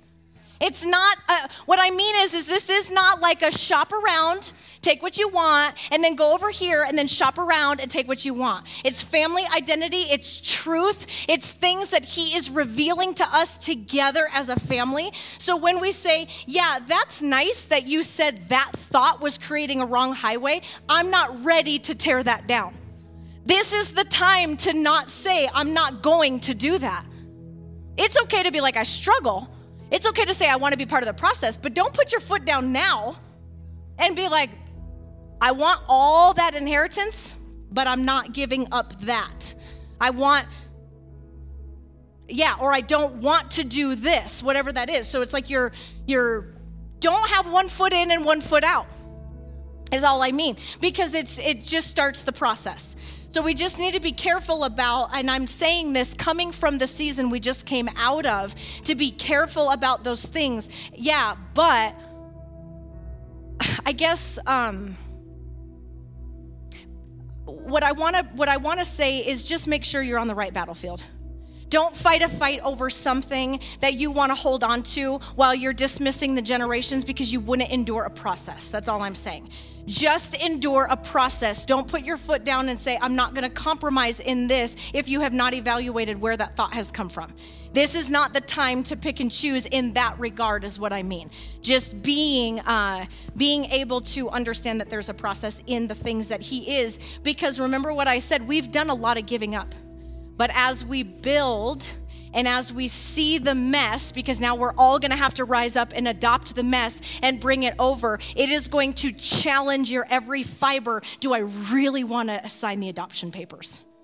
Is that what I really want to sign my name on? Is that what I want to get my hands on? Is that what I really want to do? And that's going to be those moments where you're not going to be able to have one foot in or one foot out because you have to be that strong pillar to raise them up in the way they should go. Meaning you can't be questioning those things because you need to start raising those things that are going to be questioning those things. So you have to be ready to confront the things that they question. Don't let it find anything in you when your son or daughter goes, I don't really understand why you guys don't do Christmas. And you'd be like, yeah, I, I don't know either, but you know, just keep doing it. And not endure a process or lead us in, lead the family into a process. Why is he saying that? What is going on? What's to come down the road? Does that make sense? And, and, and you're going to have to stand firm because that happens when you begin to when you begin to uh, put your hands on something and begin to raise it up because they're going to have uh, their own process and you're gonna have to walk them through that process. So i'm just saying be firm in your own process so that you can be firm when they're don't allow their process to be like oh. It's like if i was an alcoholic and then i raise somebody who has a struggle with al- alcohol, uh, uh, alcoholism right?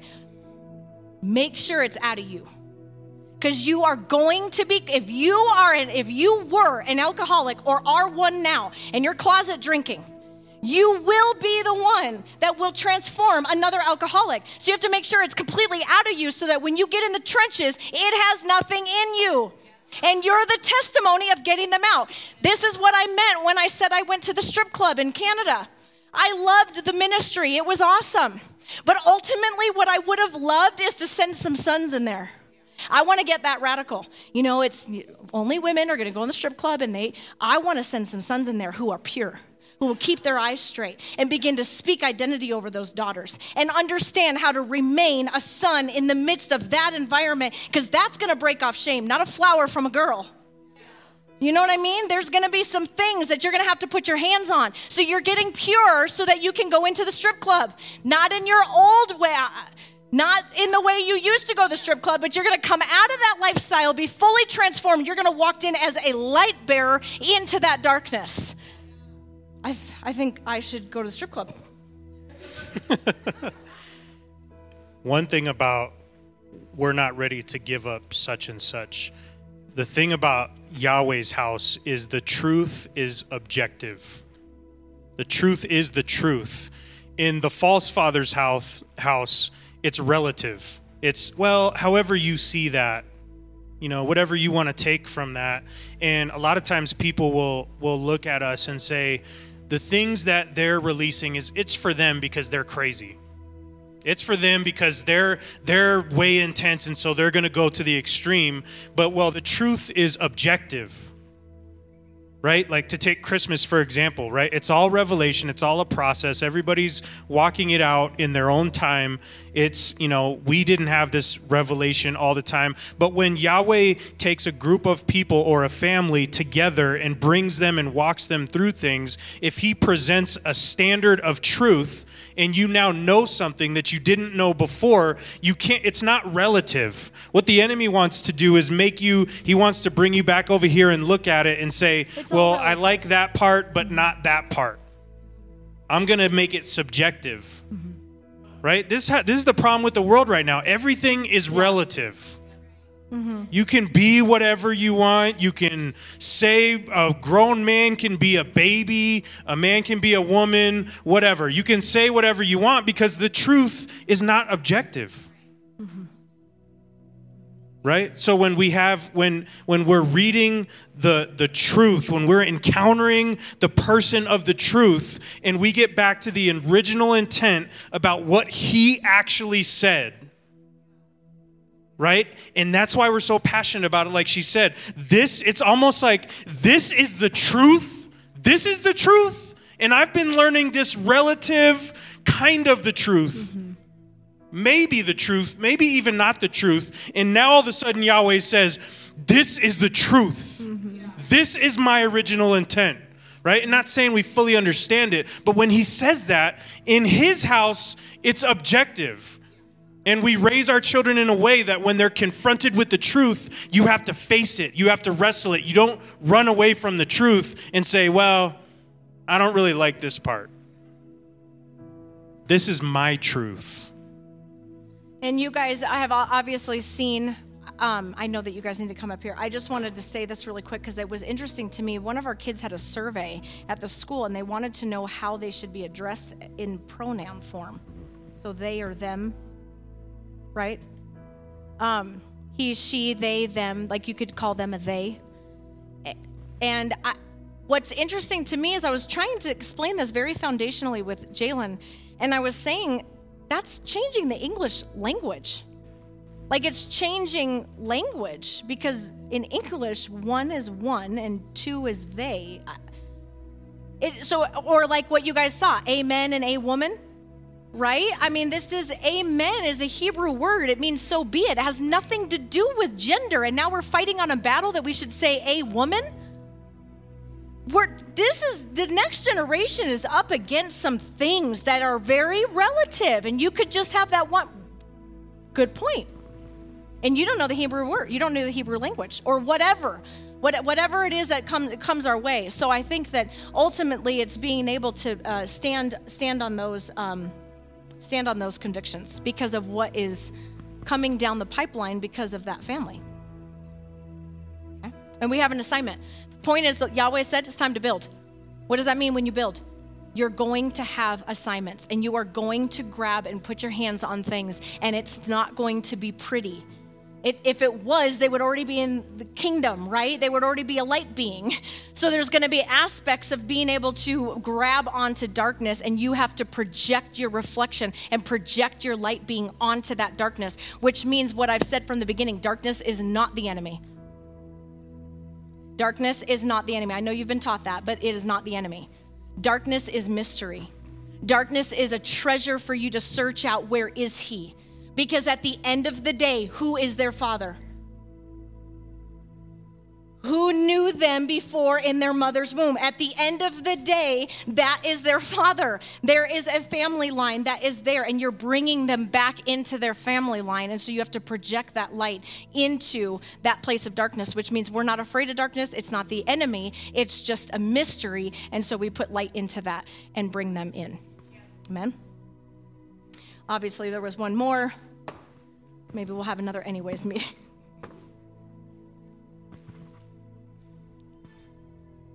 Maybe, you know what we'll do? Uh, Presbytery. Yeah. Presbytery, can you guys remind me family meeting this month? We'll keep doing this anyways meeting in family style because I know that little one has a ton of questions. She set her hand up. I'm so sorry. I'm gonna talk. I'm gonna talk to you. She has quite. I know that I said if we had time we would do discussion. I want to hear your mindsets. I, in fact, use this as homework. Search out those hard, even if they sound accusational. I'm all right with that. I'd rather be accused now than accused in a year from now when it's really messy right? Bring those mindsets, bring those struggles, bring those questions. I'll just read it out loud. Since we have money, why aren't we spending it? Let's talk about that. It'll be a good one because we're going to get at poverty and we're going to get at mindsets and we're going to talk about some things. So bring whatever it is table, okay? And we'll have a family discussion. Thank you for listening to this message from Kingdom Heirs International. If you have received insight and revelation with this message, we invite you to claim that revelation by trading on the trading floor with this ministry. You can do that at kingdomheirsflag.org. Thank you.